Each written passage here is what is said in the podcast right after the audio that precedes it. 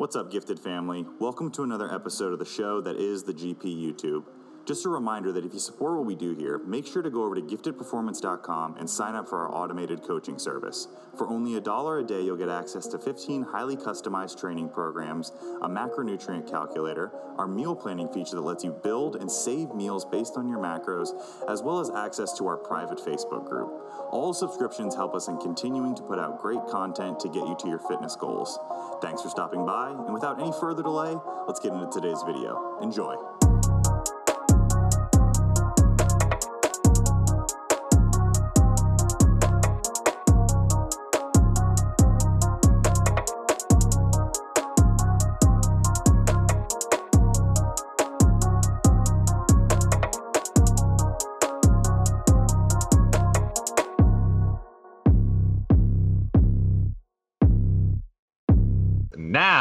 We are live. Another episode of the Gifted Performance podcast. He's on my left again. I know I said at the beginning of every single podcast. When it actually records, it just puts people in random places. So when you see it on YouTube and you're always like, oh, Ryan's always the big one, don't think it's because I'm vain and I'm trying to make myself the big one. I promise that Skype just randomly chooses. Am I the most handsome? Absolutely. Do I deserve to be the biggest? A hundred percent. But still, I would much rather give the spotlight to our guests today. Nick Womble, someone that graduated from UCF with me. I'll always remember he saved me a spot in line at graduation because I was super late. He said, Yo, just jump the line right here. And I was like, Sweet. Nick, how are you? Good, man. Appreciate you having me on. And yeah, again, to my left, maybe right, top, who knows, who cares, is Mr. Thomas Tombot Butler. Tom, how you doing today? Feeling good today? All right. Shirt looks good. Uh, we just say full disclosure: Nick missed the tie dye memo, but there will be a part two, and Dude, there will be a chance. tie-dye. It is tie dye. Wow, yo. Uh, when Jimble hears this, she's gonna be she's gonna be very upset with you. I just It's I a just thought- gray tie dye. It's great tie. And shameless plug, you can get these very nice dark gray tie dye, men's extra large. I think we have like one left. People really uh, bought us out quick. I'm not but- for large though, that's for sure. Back to uh, actually the larges are pretty, the large might fit you. I don't know. You're you're, a kind of I beefing up fit a a little large. bit. Ooh, please please stop. You're scaring away the viewers all six of them. Um, so Nick is here today to talk about his experience with athlete development, athletic development.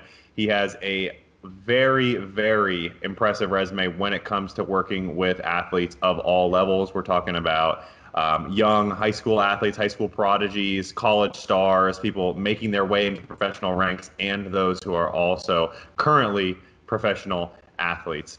Nick, I- want to give you a chance to kind of give the people an introduction on yourself, education, certifications, where you've worked, what you've competed in, your um, your interests, your endeavors, all that. Um, yeah, well, that's a lot. So It is. yeah, I guess we could start from like young ages. Um, I like always was just into like lifting weights and training, whether it was whether it was even in a gym or not. I was the guy that was like climbing trees all the time and just like jumping around and just monkeying around pretty much even to this day. But I think that like led into my like love of just training the body and wanting to like master the body. Um, I also was never really tall, so like from a young age, I was like, well, I'm not growing, so I'm gonna get swole instead, and I'm gonna make up for that. Um, so that's kind of where the, the love of the gym just came, and everything just built off of that from a young age. Just constantly trying to just better my body, bigger myself, get get bigger, faster, stronger, whatever that was. And honestly, throughout the whole process of it, I learned the wrong way to do the right way. And honestly, like I would never like now knowing what I know now, I wouldn't go back and be like, I want to know what I know now because I wouldn't have figured all this out if I didn't just explore it myself. I mean, everything I did in high school wrong. Okay, well now I know like don't do that again. Okay, in college you're getting knowledge, you're going to school, you're getting all these um, you know degrees and certifications. You're like, okay, I, I know stuff, and then you get stuck on that, and you're like, you know what? Maybe this isn't all it either. And like just constantly like, trying to find like, okay, well if I'm doing this, but I'm I'm getting hurt here, like I'm missing something here. So continue to just like never think like you know everything and just constantly explore the body. And I think I'm going to be doing this for the next 50 years, just constantly be like, man, like what I did 10 years ago is not smart. Like, okay, we can do this better. Um, and just if we're not doing that, then we're probably going backwards. And in 10 years, you're getting some sort of surgery here. And then, I mean, when we, when we get that, it's just like a, a battle. You're just fighting with yourself to even get back into like constant training. And consistency, is going to be that like number one key anyway. So for me, like before even the schooling and any of that, I just like, I was just constantly on a battle of just like learning the body and, school. Um, but you know the whole UCF thing, like undergrad, we did our masters. Were we in undergrad and masters together? Yeah, I think so. Okay, we might have like wrote the whole thing out at the same time. Um, I was there what 11 to 16, I think, and um, that was when like the whole thing switched though for me. Before it was like training just to train the body. I didn't know any. I didn't know there was science to training. Uh, and, and, like just I thought it was just you pick things up and you put them down. So getting to like UCF for the first time, I was just like mind blown to like what training really is and that there was professions in. I didn't know you could train people like for a living. So like I always had the dream of owning a gym, so it's just funny because I own a gym now, but like it's not what I envisioned. Like I thought I was gonna own like an LA Fitness type gym, like just a gym. Like I just wanted to have a gym when I was like a high school kid. But then like I got to UCF and I'm like, well, you can get like paid to train people like like athletes in, in the military. I actually wanted to do the military first. Um, that was like the first thing that interested me in, in sport performance. I was like, okay, you can train the military. Like, that's pretty cool. What, I mean, what better people to work with and like a more rewarding job than to train the military. So that was like the number one goal for a while was to train military. And then um, I got linked up with UCF athletics um, when I needed to do my practicum. Um, so for undergrad, I, I, was trying to figure out what to do. Um, I don't remember when it was actually. I just decided I needed an internship of some sort. I was like, all right, athlete sounds cool. Um, had a contact into getting with Coach Ellis, who we talked about. So I reached out to him. Um, he's like, yeah, sure, come by. So just like that, I was starting up, and that was like my first taste into the collegiate realm, which is the realm I like tried to stay in for the longest time period. Um, I was pursuing that for pretty much from like 2016 till 2020. Um, and that's just a field that I think it needs to be. I think it needs to be improved upon now that I've been through it. Um, I think it gets this like, I think you get this look that you're like these big prestigious schools with these incredible weight rooms and these insane staffs and all this stuff. But I feel like a lot of them are stuck like we've talked about in the old, just kind of beat you down, break your body, test your will, and, and, and just kind of just. I mean, it's old school. It's really what it is. And now some schools are really jumping the gun. They're getting like sports science labs and they're getting all into this, you know, the science side of it. And they're testing everything and they're testing this and they're testing that. Um, and I think it's like taking athletics to another level. We're seeing people coming out of college doing stuff that's just like unheard of, or even younger than that, like high school kids coming out just doing insane things. And you're just like, how is this even possible? It's like the training's just getting better. And, and as the training continues to get better, I'm gonna, I honestly like, this is gonna sound crazy, and I'm saying this on, on like an actual recording, but like I think there's going to be a time when we think like a three or four or five foot vertical is like crazy, but we're going to start seeing like six, seven, and eight foot verticals. I think the body is literally physically capable of that, but we do not know how to access it. We don't know how to train it. We don't know how to get to it yet. But I think the body like has that power and that energy stored in it. It just needs to be accessed. And I think like I always think of like a car with a governor and how like it'll hold you back. I think our brain is that governor, and I think as long as we can continue to like somehow manipulate that throughout years and years, who knows how this is going to be done? But like I feel like the body could be manipulated in such ways that you can continue just the, the levels of increase should never stop. We always should just be able to continue progressively overload our body to a point where, I mean, there is an endpoint, but I don't know if we know what that endpoint truly is yet. And, and I think that as long as we just like keep pushing the, the the brain's limits, who knows like what the body is truly capable of that was a crazy tangent, but yeah, the body. I think again, we're having like eight foot. I'm gonna have a first eight foot vertical. Just wait. wait. when these hernias stop hitting me, we're gonna get insane here in a little bit. But I think no, I think that's an interesting point. It's because you hear people all the time talk about athletic development and how it's like approaching that asymptote. Like, yes, athletes are improving, but the magnitude of their improvement just isn't what it used to be. Like, we're getting this influx of talent into sport, and we're seeing these freak outliers but they're getting fewer and further between. But it sounds like you've got a different opinion of that. Thomas, do you have an, anything to say there?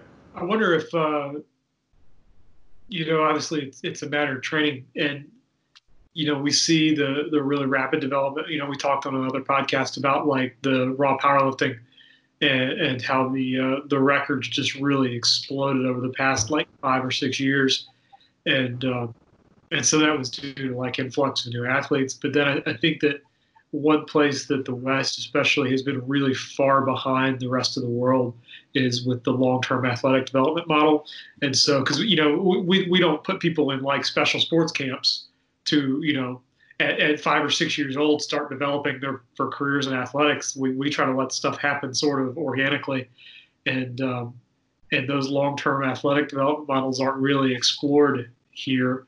And uh, you know we've got 340 million people in this country, so we we've got the fifth largest population on earth. We we've got a, a base of people to which you know we can we can produce a fair amount of really spectacular athletic, you know, naturally athletic people uh, but we just haven't really gotten lined up with the the lifetime of development that it takes to get to those those yeah, outer yeah. limits of, of what people are capable of. Um, and you look at like what the Chinese, the, the uh, Koreans are doing in weightlifting right now, and just absolutely insane things on a regular basis. And uh, it's because those guys and, and girls are, uh, you know, they start training for that. They're selected at like four years old, and, and they're in the path. Yeah, and um, you know, I think I think we'll continue to see that as uh, sports science sort of trickles down to the, the high school and and uh, and club and and uh, middle school level, and uh, you see in like Texas, just for for instance, with uh, football in Texas, a lot of the uh, the developmental programs, the the Pee Wee and Pop Warner and middle school and high school programs in an area are all sort of integrated. They share a common philosophy. And so, you know, even if the sports science methodologies are maybe not the, the tightest and, and most productive uh, practices, uh, you know, you have kids getting into high school and they've been playing in the same offensive or defensive system for 10 years.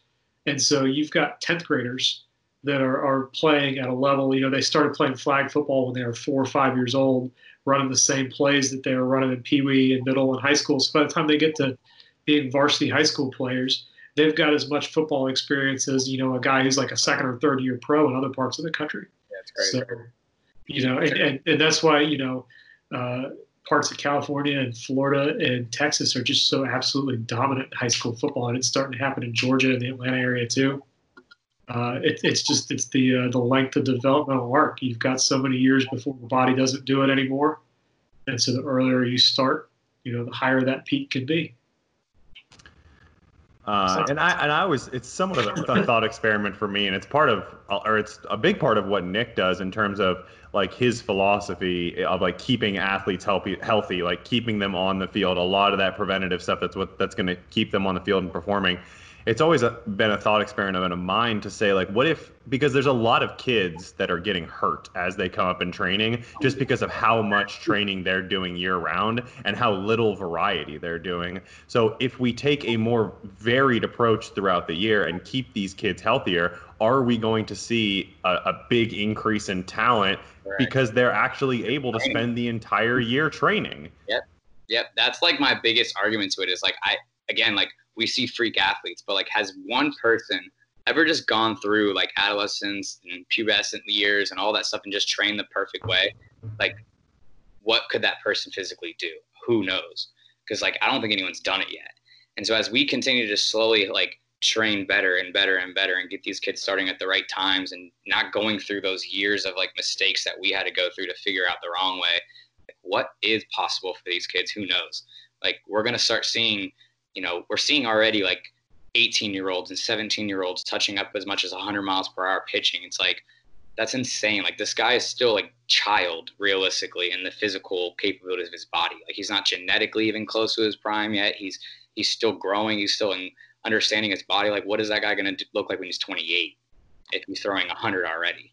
It's like, if, if, if, yeah, if, if he doesn't get hurt, like that's the the key factor. Can he train from 18 to 28 without having a year of off of like something? Like what could be possibly? I mean, that guy's gonna be throwing. I, I joke around all the time. Like I'm I have a guy that's gonna throw 120.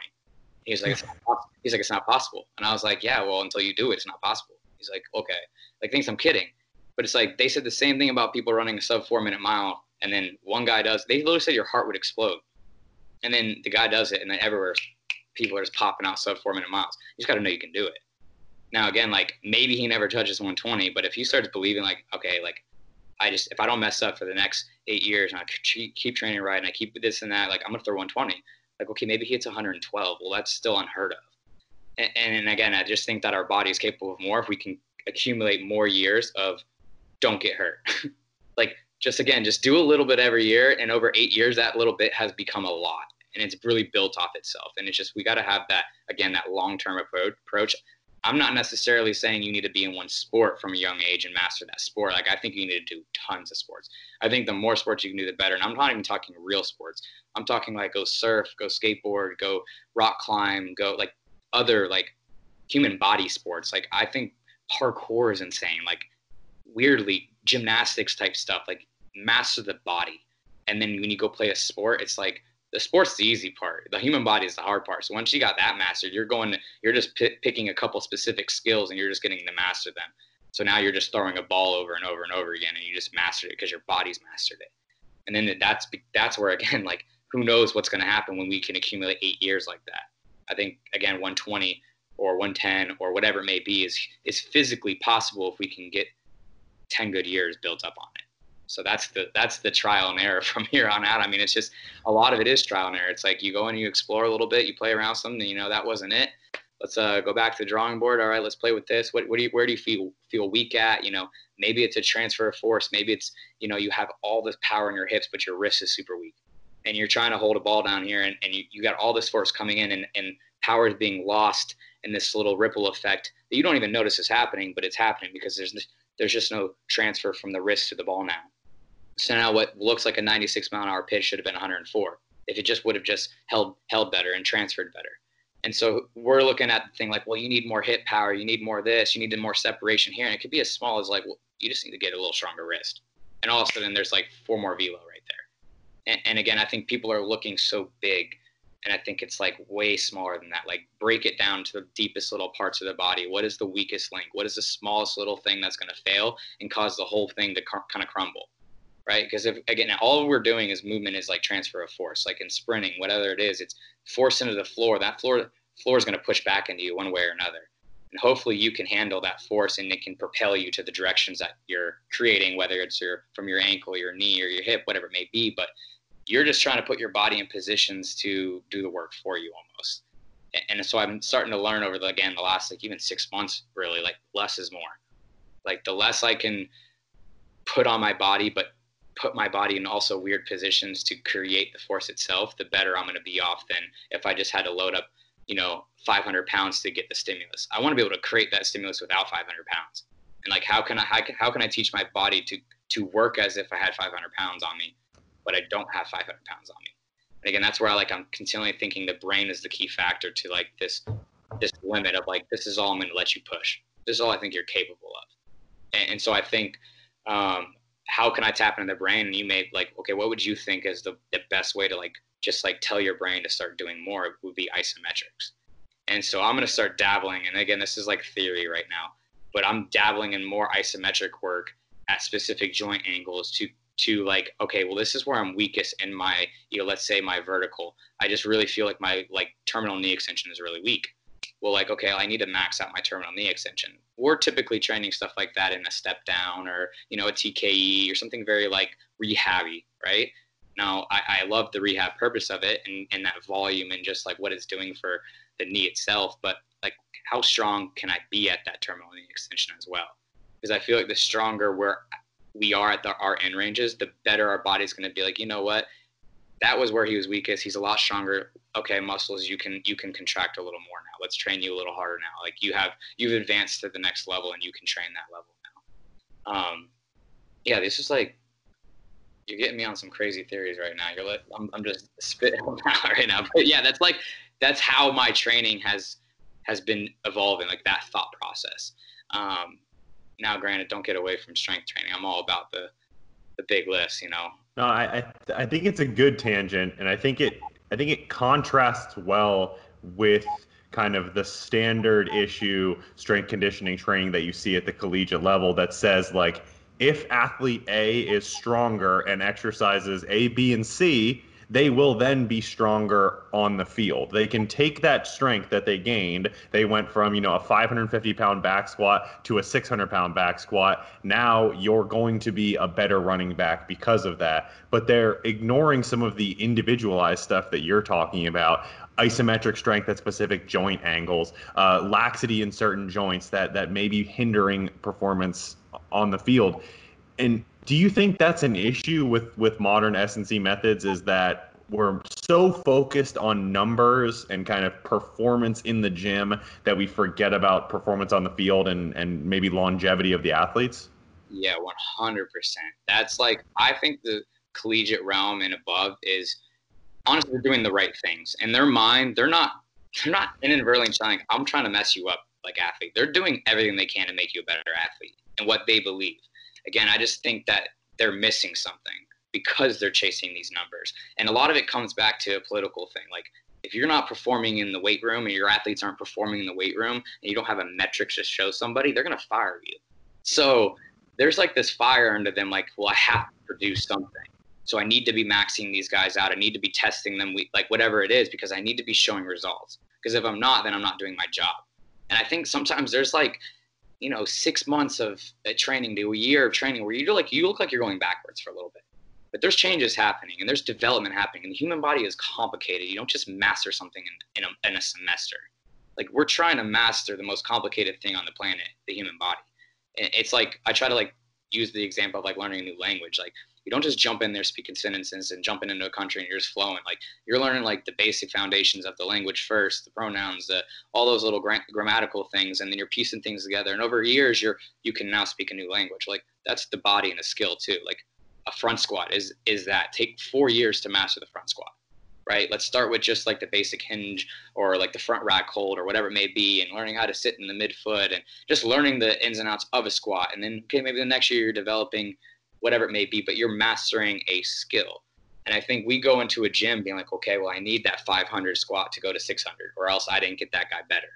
Well, what if I made that guy lose 10 pounds of fat that he didn't need on him that was weighing him down, and I added five pounds of muscle? Now he looks like he lost five pounds. You're like, well, he's smaller. He needs to be bigger. He's a linebacker. Okay, but he's also running two tenths of a second faster on his 40 and he's got four inches on his vertical and it's like he's playing at a better weight now he's a better athlete now and i think sometimes we're even chasing like physical numbers like well this guy needs to weigh this much it's like maybe to a point okay i don't need a 180 pound linebacker in the nfl but you know when you're fighting well he needs to be 225 because he's 215 right now like and I'm going to take the better moving athlete. I'm going to take the guy that's going to get to the ball quicker or he's going to make that play because he's more explosive now. And sometimes we're chasing factors of like, oh, I need my front squat to go up. It's like I can make your vertical go up without your front squat going up. I can increase your reach, right? I can increase how far you can extend over your head now. You don't have to jump higher to touch higher, right? We're chasing a people chase a number in, in sports as like the vertical. It's like that's important, but I care about how high you can get. If you've once touched nine foot, now you're touching nine six, that tells me your vertical went up six inches right? Maybe your vertical went up two inches of that, and four inches of it was opening up like your QL and allowing you to get a greater reach and extending your length and your lat, and, and, and you can now just reach overhead two extra inches as well. So like, and on top of let's say I increase your shoulder extension, and so now you have more power in your arm swing, and you're and you're getting more vertical power from arm swing versus from leg power. So there's just so many other factors that are going to make you a better athlete, and people I think just have got stuck in the old ways of like, okay, squat for lower body power if you want to jump higher. There's a lot of other ways I can get you to jump higher without making you squat heavier. Um, I think I'm just trying to find different ways to do that without putting stress on the body. Again, it's like maybe the squat's going to make the vertical go up, but there's also a cost that went on that body. And, and, if, and if, again, football is a good example. Like, man, you're getting beat up. Like, even said there's like a time limit on that. It's like you're starting as soon as you can because there's only so long your body can handle that. It's like, okay, well, let me make sure when I'm training, I'm not building into that decrease anymore right? Like i need you to be performance ready but at the same time i need to make sure you have longevity. And a lot of that comes in like if i can pick two exercises or the same exercise for the same being but i can i can manipulate in a way where one time i'm getting an exercise that's going to yield 100% results right? And that sounds great. Let's say front squat. Everyone loves it. I love it. Probably when i fit my favorite lift. I think it should be an incredible um, high number on your front squat. There's a there's a skill to a deep squat. Like go look at any child, any baby, they just hang out in a deep squat. All right, as we get older, the stronger we can be there, the better we're going to be everywhere else above that because that that's the deepest part. Right? So anything above that is now easy. But if I if I train that I get 100%, you know, gains from it, but it took 80% effort. But the other thing I could pick is maybe like um, you know, a single leg elevated like pistol squat type thing that just really VMO like cyclist style squat. So now I'm using body weight, but all right, I can get 50% increase on it, but it only costs 10% of my body, right? I'm yielding more, I'm yielding 40% over 20. Like I'm going to pick that one because that one over the course of 10 years is going to get me so much farther. And I'm going to be constantly getting better without all this damage and stress on my body. So I think that's where like strength conditioning could, could use a, a nice little flip flop like their their thought process is great. And and, and I was there two years ago and I've it take it's taken my own injuries to realize there's a smarter way to do this.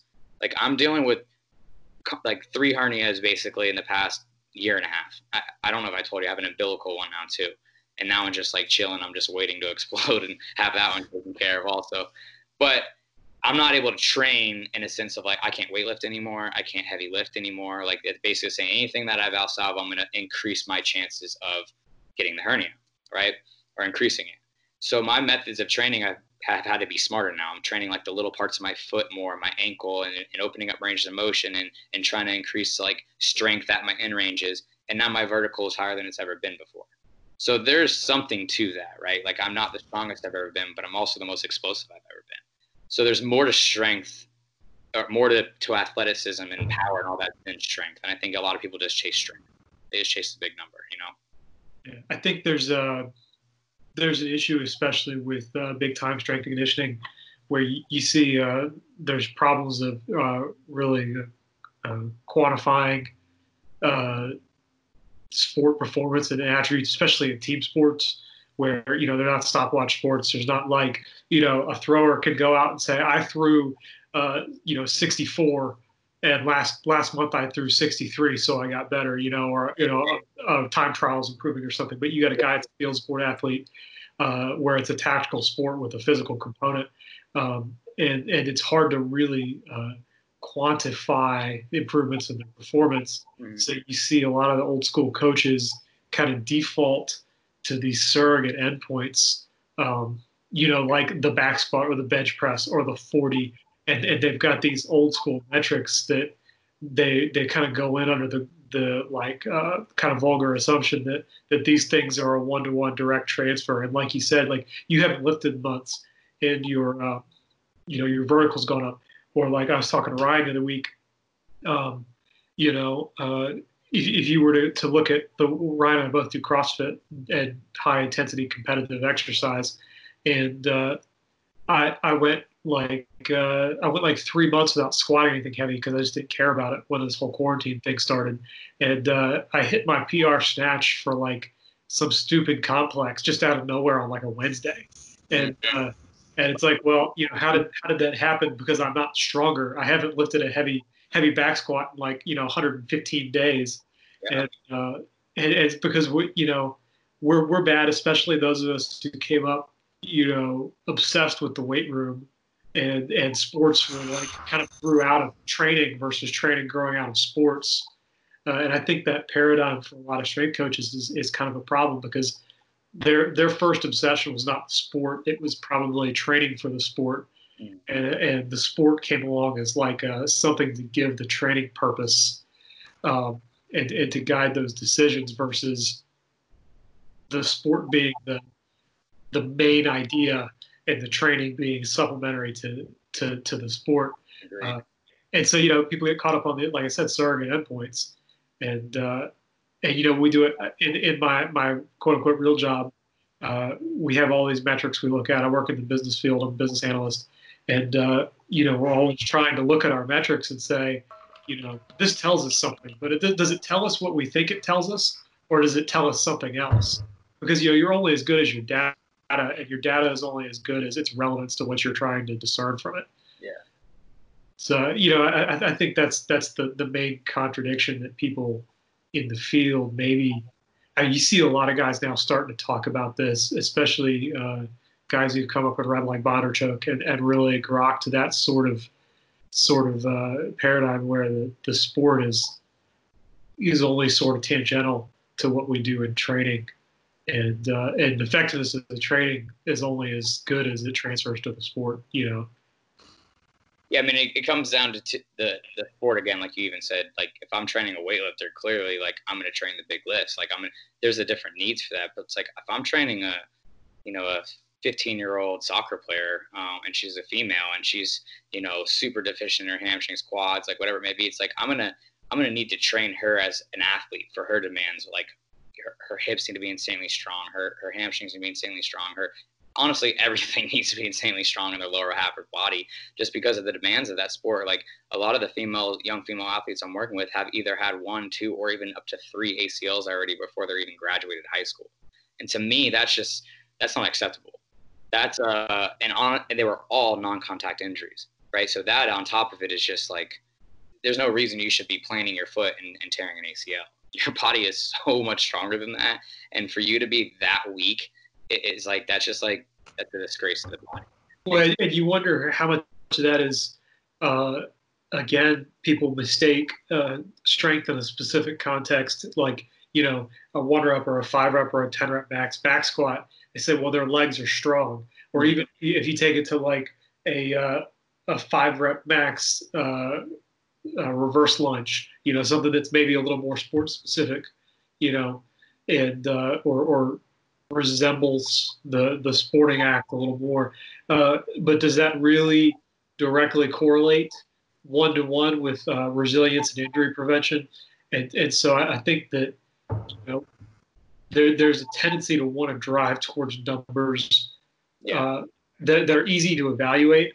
Um, you know, and so like you can take an athlete and walk into the gym today and find out their five rep max on some lift uh, you know, whether that's a, a, bilateral classic movement or uh, some more, uh, you know, esoteric joint angle uh, movement, and, uh, and and that's that's an easy thing to evaluate. It's cheap, but really, it's not telling us what we want to know. What we want to know is whether the program is effective. Is you have to, you know, do a you know historical trend of the injury, and and so you can't do forward looking projections on how effective your program is being. And I, I, think that that's something that coaches struggle with because they don't want to look at like they want to know if their if their team is going to be good next season. They don't want to look back and say, "Oh yeah, what we did worked." They want to say what we're doing is working. Yeah. So you know they, they probably uh, probably don't favor that I think a lot of it comes back to for these youth athletes at least, and I know I don't want to get into this too much because this might have to be a second time uh, talk when we get into part the, two. Yeah, but when it comes like the youth and stuff, I think, I think, and I'm probably gonna if this ever gets out, someone's gonna get some mad at this, but a lot of the problems are coaches.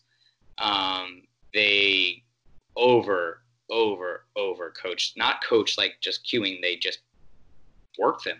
They work them too much.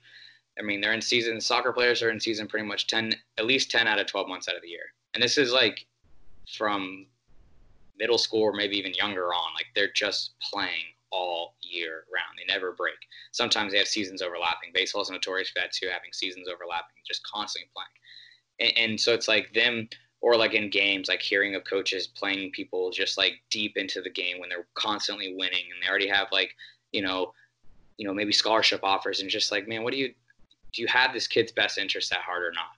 Or like, hey, I, we need you to play this state championship game, but you're only you're only four and a half months out of ACL, and it's like, and then all of a sudden you're hearing of them tearing it again or tearing the other one. It's like, was that really that girl's fault, or was she trusting somebody to advise her and help her? And hey, like, or they're going to a trainer and they're thinking that trainer's helping them, but he's just having you jump on a Vertimax the whole session, and at five months out, you're already you know playing again. It's like I'm not saying you can't be ready in five months, right? I'm working with a, a girl that's about to head out to Ole Miss right now with her third ACL, and she's eight weeks out. The things she can do already is insane. But I also had the pleasure of training with her for five months, four or five months before her ACL surgery. She put on 15 pounds during that process, got to the point where the doctors didn't even think she needed ACL surgery. Her knee felt so strong. They didn't believe she had an ACL tear until they got the MRI. And it's just that if we can just like, again, prepare the body for what it needs to do. And, and like we worked on ranges of motion, taught the knee how to move, got rotation back at the knee joint, just let her like learn her body before the surgery. That at like six weeks out, they were t- they were cutting her down to one day of PT already. They didn't really have much to do for her. Like I do think the body is capable of recovering very fast, but that's that's like far and in between. And, and then you have to be doing everything right to be getting there. This girl trains harder than I mean, her mindset she's going to do insane things at Ole Miss, but it takes again, it takes a lot of work. And I think a lot of times people go to a trainer or go somewhere or go to a, even a person, a physical therapist. Sometimes I, I think their methods are very safe and they're afraid to like actually attack the problem and, and, and push for growth. I think sometimes when we were seeing there could be a six month recovery on something, it really should be four months if we would have just attacked the problem a little bit sooner. Um, but yeah, so I think again, youth are just sometimes getting thrown into the fire, and they just they're trusting a coach, they're trusting a, a trainer, they're trusting a PT, whatever it may be. Um, and we just need to have better people out there that are actually truly helping the youth because there's no reason a 17 year old should have three ACL tears already. I mean, I don't think any human should ever have that, but let alone a 17 year old girl. It's crazy. Just and there's, there, there's actually good data out of the USOC that that tracked trends in training time versus injury rate, and as and uh, kind of exactly what you're talking about. Training time goes up year round. Amount of the macro cycle spent training for the sport has gone up rate of injury has has also gone up and that's not what we should see if you're training more you should be getting better and getting injured less but we're not correcting that trajectory you've still got youth athletes that are playing on you know their high school team their travel team their AAU team. They've got these four teams that they're playing on and you look at their their schedule and it's like all right well you've got you know 30 hours of practice and game every week. How are you even how are you surviving? How are you recovering? How and we're losing so many great athletes to this oh, agreed I, I mean, we, this area believe it or not melbourne produces insane amount of athletes like high level athletes we have multiple first round baseball draft picks coming out of here on a regular basis um, just d1 athletes popping out of the yin yang over here there's just so many good athletes but it's like what if a third of them keep getting hurt too soon or something like that. It's like we might have the next Michael Jordan in this county. It's like we just got to make sure this kid doesn't get hurt.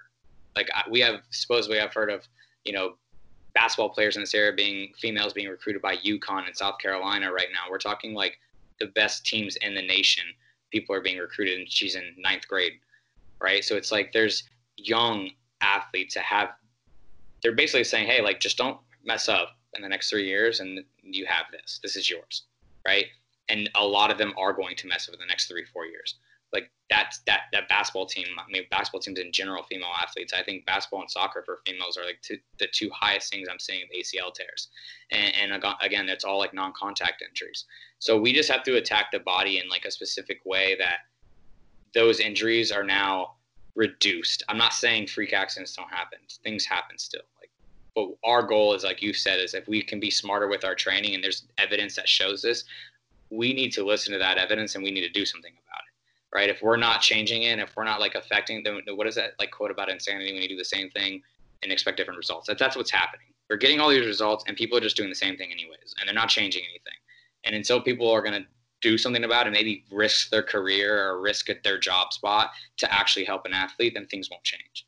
And, and me as like a small private sector guy like i'm not going to make an impact until things start rolling, or maybe somehow I get out there, whatever it may be. But my role right now is I'm not going to make that impact. What what has to happen is the pro level has to change, the Division One level has to change. That's the ones that they're they have the high social media followings. Everyone's following them. Whatever they do, like you know, some of these big school weightlifting um, coaches that have like you you probably seen them. They have like followings on Instagram. Like they're like Insta famous as well as coaches. It's like they're not. I don't know. It's not about that, man. It's not about like having fun games and and just like let's see how many biceps and triceps we could do every week. Like, uh oh, uh oh, uh oh, hating on Tom's boy, coming after Tom's boy. Listen, I just, I just can't. To me, it's like it's got to be that though. It's become a show, and it's like strength conditioning isn't a show. It's like you got this fancy weight room, you got all sick stuff. It's like, dude, like you have the opportunity to make insane athletes. You're giving, you're being given the best, like physically genetic athletes you probably could ever have. It's like create a monster for four years.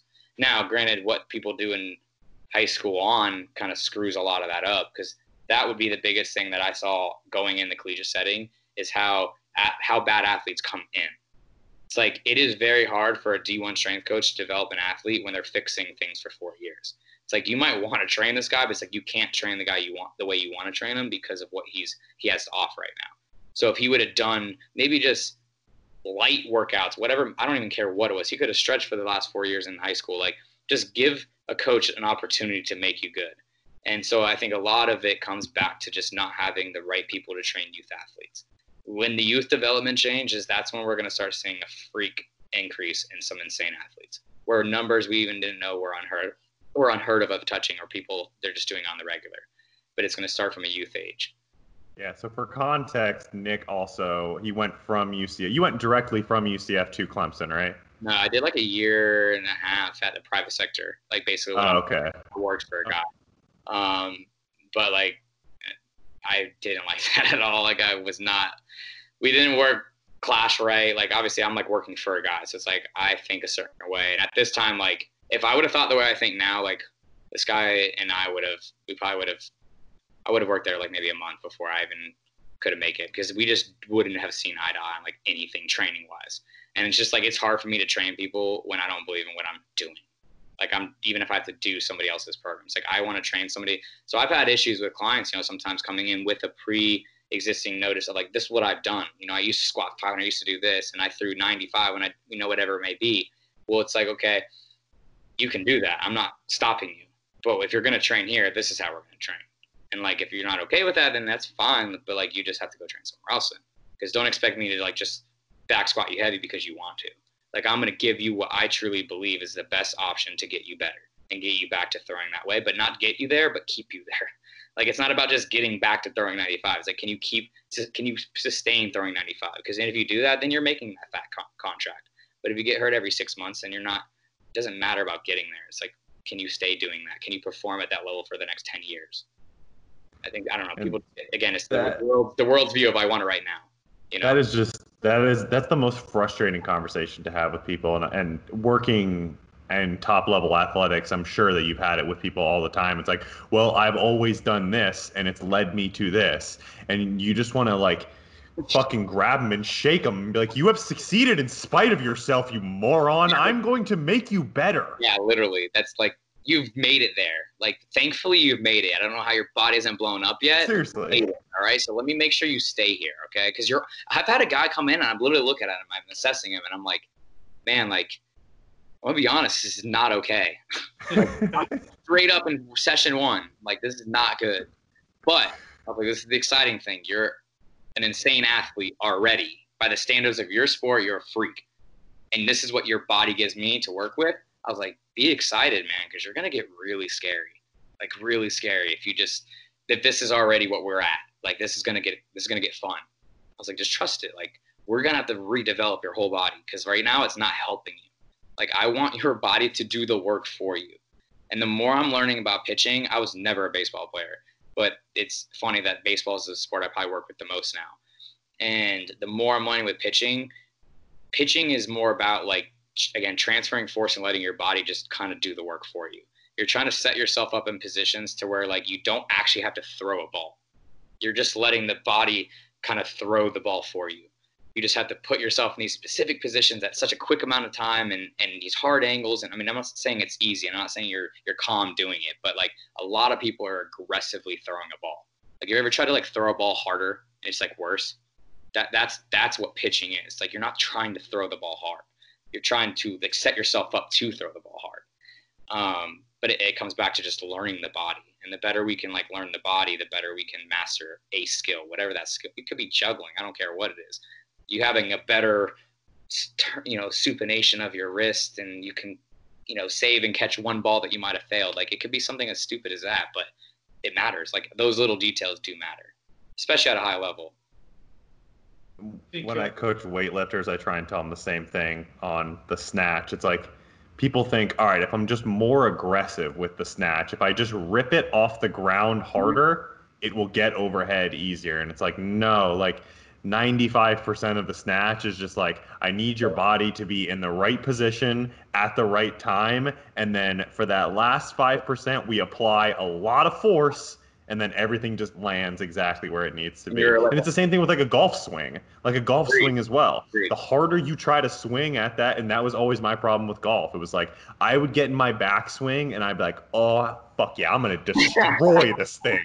I'm gonna beat the brakes off this ball," and it would either one miss, two divot, or just go Yep. in a direction that I was not pleased with. I Agreed. I had a uh, track coach that I volunteered at a local high school with a couple years ago, um, and we worked with you know his athletes. Uh, I just helped with basically running practice and, and did it for the purpose of learning from him. He's got you know 35 years of experience coaching a bunch of D1 athletes and Olympians. Yeah. And um, you know one of the the big things he drilled these kids on, you know from from the very start was that you know slow is smooth and smooth is fast. And if you skip slow or smooth, your fast is not going to be very fast. hmm Um, and if it is fast, it's going to be fast in the wrong direction. And, uh, and that that's really, you know, I think that applies. Is the more you, you bear down on the bat or the club or the barbell or whatever else versus uh, directing your energy appropriately, Agreed. yeah, the Yeah. quicker you lose it. You know, I had a uh, back to your point about uh, refining and, and the, the small improvements. Uh, I have a, a metaphor, I guess, that, that I've heard years back, and, and I think, you know, the more I learn and the more I see and the more I continue to grow as a coach, the, the more sense it makes is that, you know, the, the body and athletic development is a series of buckets, and each physical capacity is a bucket. And once it's full, it's full. And, uh, and, and the amount that each uh, capacity is required for each sport uh, you know, it varies by sport. You know, a football player may need more absolute strength or muscle mass than a soccer player or a tennis player. Uh, but once you've filled it up, you're you're there. You know, you don't really get a whole bunch of extra benefit. Uh, and I think that as you continue to fill those buckets, you know, you talk about the the early development, the gross motor learning, and the the things that you want to acquire uh, while the the nervous system is still really plastic and can be trained at a high level. Um, you know, as you get through adolescence and the anaerobic system starts to develop and be trainable, um, you know, th- there's there's various points at which different levels of training are appropriate for an athlete, both in terms of their training age and where they are in their sporting career, and also their absolute age based on their their physiology. Correct. Uh, and by the time that a lot of these athletes get to the college or the professional level, they're either you know the things that they can really do for their nervous system, the amount of improvement they can get is really limited. The amount of improvement on their VO2 max, you know, it, it largely is going to be what it's going to be if they haven't developed it and, and built the floor, their individual capacity. It's not going to improve by 20%. You know, you're going to get a 5% improvement, maybe tops over the course of the rest of their career. Yeah. But the things that, that when they get to that level matter are the small details because you've already got 95% of your athlete by the time they're 20 years old Agreed. they're 95% of the athlete that they're Chasing the wrong thing at that point. They're like you said with the bucket. They're like they filled up the strength bucket. That kid's already kind of filled up that bucket pretty full. It's like all right, stop hammering that bucket and start filling into the bucket of like you know flexibility, mobility because now he can. Let's he's got he's got 100% of strength and 50% of the range. Let's give you the other 50 and start training that now. And or, you know, or, you know or, you know like training becomes uh, you know I think it's cliche at this point but training becomes really a, the uh, maintaining all of those prior capacities you know within a certain threshold and really just making sure that they they're inoculated to the stress that they're going to see during their techno tactical correct. training because you know what they are in the weight room or on the vertimax or on the track is only a portion of what they're going to be on the field Agreed. and when you get them on the field uh, you know there, there's all of these sport specific items you know linebacker is not just his bench press or his 40 or his shuttle you know it's his ability to read diagnose tackle and, and bring the opposition to the ground and those things are things that they have to be physically prepared for Yeah. to improve Yeah, like even thinking like for a linebacker, man, it's like they're so constant about you know bench press and this and that. It's like, man, like I want your grip strength to be insane. I was like, how you're literally fighting off 300 pound men, just jamming them and grabbing them and trying to redirect them. Again, if you you can be so strong in your pull and your core and all this stuff, but if your hand is weak, that that big rip is lost and you're not transferring that force anymore. So it's like I don't care how good your bench press is. Like again, it needs to be good, but like if that force that you have and you obtain now can't be transferred into whatever object it is that you're moving or using or attacking, then it then you're weak. Then you're by standards of what truly like again on the field that's where it will show you'll be like well that guy man you know he's got all the tangibles but he just he doesn't play like so and so it's like maybe it's because so and so actually has like strong wrists and he's actually transferring the force and he may not be as strong or look as physically demanding but he plays the game better. And that's yeah. sometimes you just can't be like well i don't know why. It's like that's probably what's happening. It's those little details that no one even understands what, why it's making a difference but it is. Or you've got you know you've got weight room tarzan who plays like jane and it's because you know he's he's he's 95% of his his max gross physical potential in terms of his outputs. Uh, but it's not transferring to the field. It's because he's not uh, not prepared to you know he, he's got the strength but he maybe doesn't have the durability to go go through 35 40 reps every day at practice and, and play 60 70 plays on game day. Mm-hmm.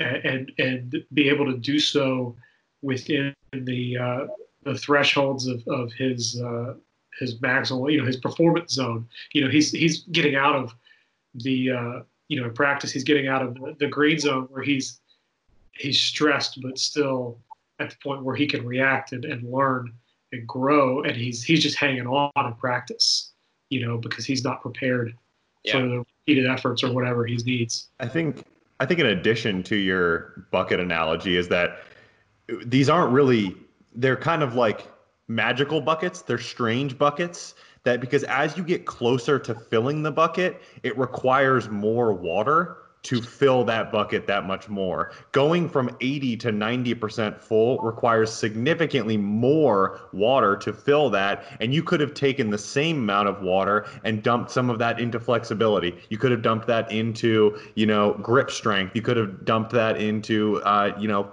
isometric strength, that end range of motion, and you oh. could have taken that 50 60% improvement that you made there but you put it all into well i got his back squat from 535 to 550 he still can't touch his toes he literally can't even shake my hand. His grip is so yeah, weak, yeah. but at least he can squat an extra 10, 15 pounds. Yeah, at least I can post that on Instagram and show the world. Exactly.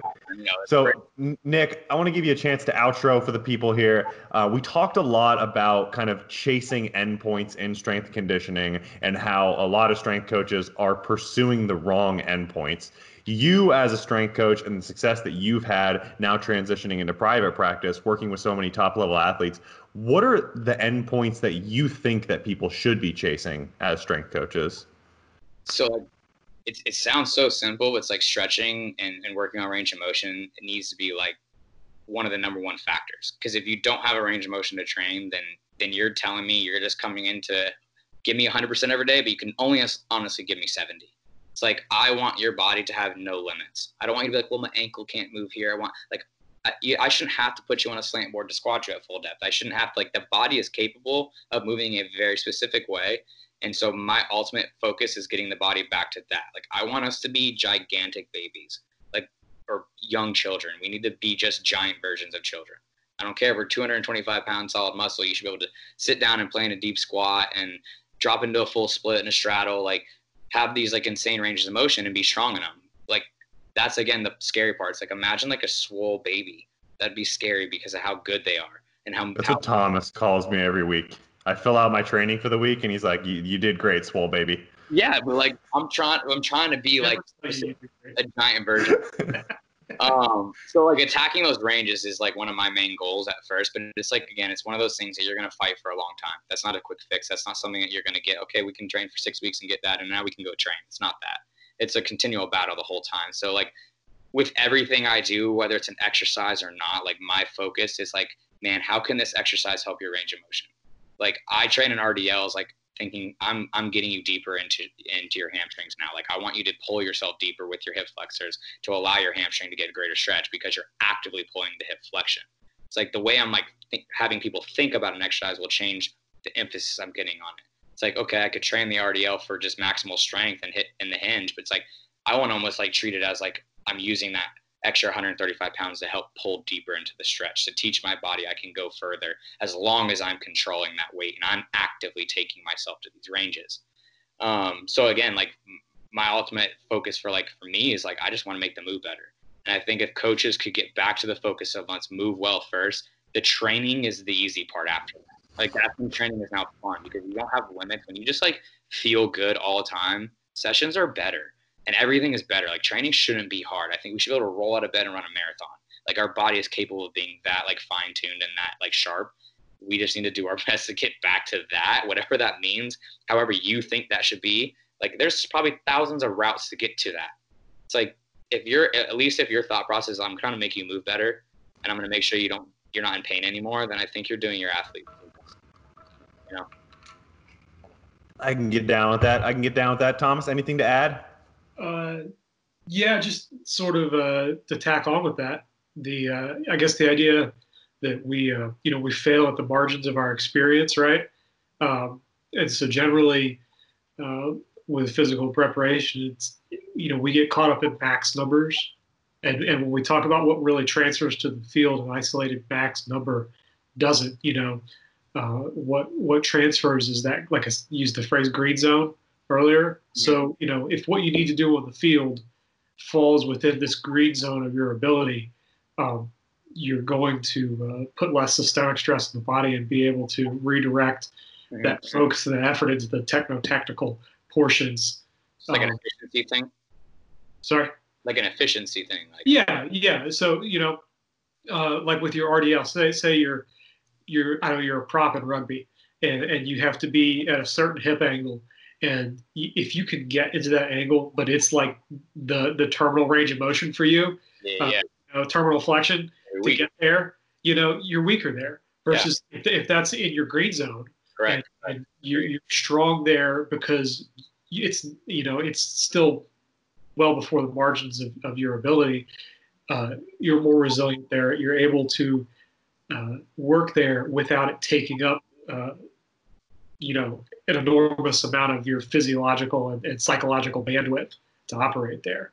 Um, you know it's like, like for somebody who for somebody who like a weightlifter uh, you know i could get down into an ass to grass overhead squat uh, but i'm not super mobile so it sucks and it takes some work but whereas like some of uh, some of ryan's uh, girls that he trains you know they just pop right down there and uh, it's such they've got so much extra access Yeah. it's it's easier for them to do it doesn't take as long they're able to be faster and smoother through it I mean, So- I'm sure Ryan could agree. Like when you get you doing all your CrossFit and you're doing those handstand things, right? Like how how much work was it for you to stay in that wall handstand hold versus like you know the girls, right? They're probably just hanging out there talking, like they're just plopped up there. Like I started throwing those in my program recently, and because I realized how bad I was when I was doing with someone else who was just chilling and hanging out, and I'm like, I should be better than you right now, and I'm not, and I'm like really struggling, and I was I'm like still sore from them to be honest. And it's like, how can you be in that good shape or like whatever we call being in shape? And I can do a skill and I'm just absolutely murdered by it. So it's like, that's where we're just constantly like, dude, we're not there yet. We're not even close to being there yet. But like, I love that idea that like green zones, like that's my training to a whole, like to a T. Train, get a bigger green room and find a way to be really strong in that green room. And that is like what you should do for everything. That's just, I mean, that's how you should attack all training. Well, and, Yeah, and like I, I don't really want to talk about the handstands, man. You know, when I can when I can jerk and hold overhead 350 pounds, and uh, old Lexi can do it with 115, and she can handstand walk a football field, and I can't even hold myself up. Yeah, It's just a it's a little bit of a sore topic. So, I'm frustrated that you brought that up. Really, kind of. good I'm case hurt. study You said uh, you wouldn't. training yeah I think that's like that's like literally what the problem is. Like, man, that that just makes me mad when I see that. I'm like, you know what? I should be able to do that, and because I can't, I need to figure out how. And that's how I attack training for like the rest of my life. I'm gonna be like, well, that was really hard. I need to not make that so hard. So how do I do that? All right, I'm gonna give my body an opportunity to figure it out. Like I think that's the biggest flaw. Is people just changing things all the time. It's like if you if you put your body in a, a weird stimulus, but you're not hurting yourself, but you're like challenging yourself, like your body every day is solving the problem for you. At some point, you're just gonna like plop in the overhead squat and be like, wow, that's like not bad anymore. It's like you've you've learned the skill now. You've learned how to be in that squat now. And that's when it becomes easy and that's when it becomes fun and that's when training gets scary. You know? Super easy example. How do you master the front rack position for a front squat? You get in it. You just get in it and then you just stay there for a while. And the first couple times, you're trash at it. And then every sequential time after that, you're just a little bit better. And then, you know, Why do we treat anything else uh, anything else different? It's like you can't get in a deep squat. Well, I'm gonna put you in against the wall. I mean, you should see how I'm sitting right now. I don't sit like in chairs often. Like I'm sitting on the ground.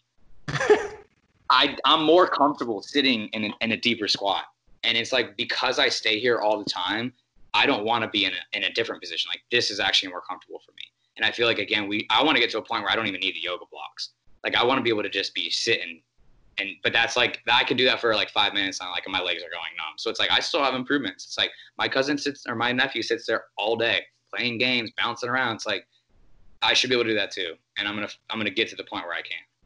All right, guys, you heard it here first. Part two of this podcast Oh. will be all of us sitting in the Saigon squat Let's for go. I don't know, what was this one? This one was an hour, so next one will probably run an hour too. Thomas, get the All right. Bengay. I'm It's gonna be a rough So day. you're only going to have No. me for about 90 seconds. All right, guys. But as always, uh, thanks for coming. Thanks for watching. Nick, tell the people where they can find you on Instagram, both your gym and your personal page, if they want to reach out. Yeah, the personal page is Nomble N O M B L E 28, um, and then that's for Instagram. The gym page is X V X I I I three I's. All right, performance. For 1513. All right. so look me up on both. Give it a follow, and then DM if you have any questions for real. Yeah, give the man a follow, reach out. He's always receptive on the questions and a wealth of knowledge from all of his experience. Thomas can be found at Polly underscore Rocket. He likes foot pictures. And you know, actually, I want I'll we'll just leave it wide open. Just send him whatever you want, as long as actually he is Tomas underscore Neil on Instagram. I am the underscore Squat Father often imitated, never duplicated, and at Gifted Performance on Instagram. We will see you on the next one. Like, comment, subscribe. The algorithm can only hold us down for so long. Fuck you, YouTube overlords. We're probably going to get banned for that. But on that mm-hmm. note, stay gifted. We're out. Peace.